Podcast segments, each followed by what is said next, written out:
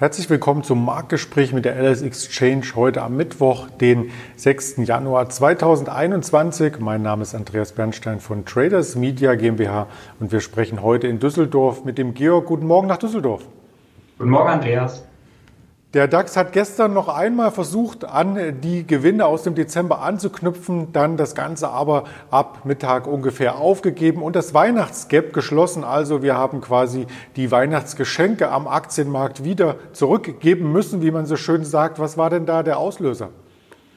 Ja, wir hatten gestern insgesamt wieder eine breite Range, auch innerhalb des Tages, 200 Punkte Schwankung. Das ist dann zum Nachmittag hin und dann am Abend auch eher in das negative Feld ging, hat vielleicht ein bisschen was damit zu tun, dass ja die neuen Regelungen hier in Deutschland oder auch in anderen Ländern bezüglich der Covid-19-Krise dann fix gemacht wurden, was so ein bisschen Nervosität geführt hat, wenngleich das Thema natürlich nicht mehr so eine große Rolle spielt, wie vielleicht noch vor einem Jahr das passiert wäre. Die Zahlen gestern 13.651, das war der Schlusskurs im DAX. Und hatten dann nachbörslich noch ein paar Punkte Erholung. Heute Morgen sehen wir wieder Kurse über 13.700, 13.751 aktuell. Ja, das sind so die Vorgaben. Die Asiaten waren heute eher schwächer. Jetzt gerade eben sehen wir ein bisschen steigende Kurse, auch möglicherweise im Zusammenhang mit den Senatswahlen in den USA, im Bundesstaat Georgia, wo es erste Prognosen gibt, dass vielleicht der demokratische Kandidat gewinnen wird. Ansonsten lohnt sich ja heute noch ein Blick auf die ADP-Arbeitsmarktdaten später um 14.30 Uhr, die sicher für Bewegung am Markt sorgen werden. Das ist der erste Blick des Jahres letzten Endes auf den Arbeitsmarkt in den USA. Der offizielle Arbeitsmarktbericht wird dann am Freitag nachgereicht und nachbörslich gibt es auch noch das FOMC-Protokoll, also das Protokoll der letzten Notenbank-Sitzung, um das terminlich noch einmal zu komplettieren. Doch vielleicht noch ein Satz zum DAX. Mittelfristig liegt er damit unter den Februarhochs. Könnte sich hier charttechnisch so eine Art Doppeltop einstellen lassen? Ja, das könnte passieren. Insgesamt sehen wir schon einen sehr festen Handel, einen sehr volatilen Handel. Ich meine, das war in den Medien ja auch jetzt in den letzten Tagen meiner Wahrnehmung nach verstärkt zu entnehmen, dass ja insgesamt der Aktienmarkt wieder sehr stark in den Fokus von vielen Anlegern rückt, dass viele Anleger an den Markt zurückkehren, auch viele junge Anleger, und die Umsätze weiterhin hoch bleiben oder sogar stark zunehmen. Und das könnte natürlich auch für weiter Kaufdruck und dann auch für neue Hochs im DAX sorgen. Die Anleger kehren insbesondere auch an den Ölmarkt zurück. Hier haben wir das Hoch vom Februar noch nicht wieder erreichen können, aber letzten Endes gibt es hier auch Signale, die auf eine Erholung weiterhin hindeuten von der OPEC, richtig?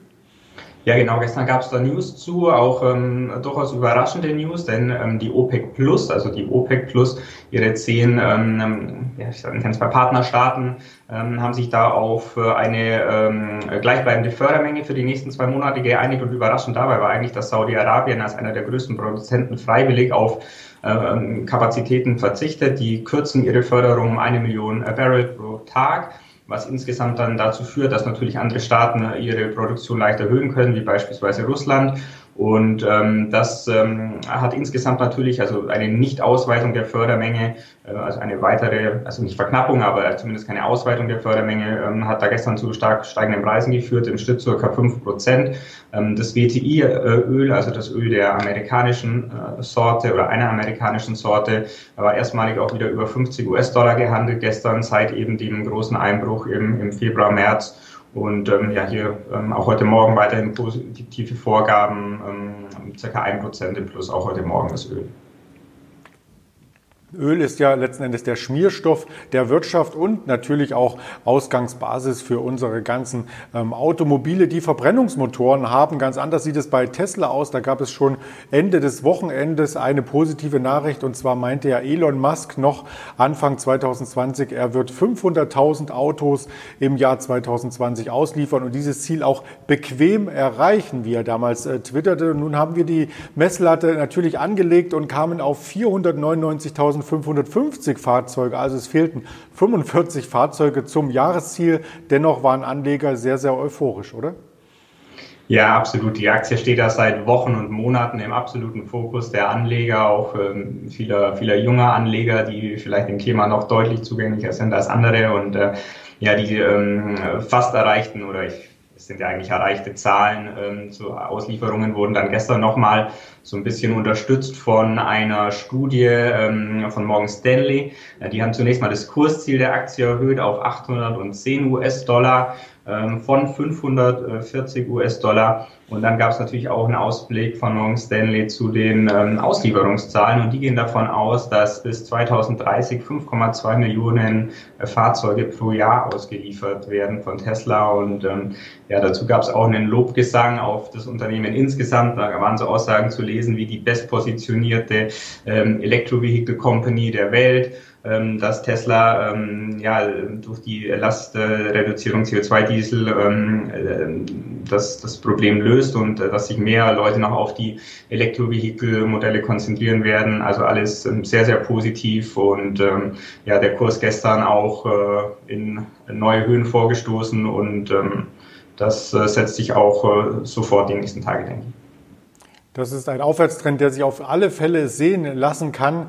Ein anderes Thema, was wir auch noch angliedern möchten, basiert auch auf einer persönlichen Erfahrung. Gestern bekam ich einen Anruf von einem Freund, der sagte, eine meiner Aktien ist 250% im Plus, aber so richtig freuen kann er sich nicht, denn er hat noch Kursverluste quasi im Depot mit dieser Aktie. Die Rede ist von Wirecard, die ist nämlich gestern stark angesprungen und sieht im Chartbild nun wie folgt aus. Steckt denn da eine Meldung dahinter?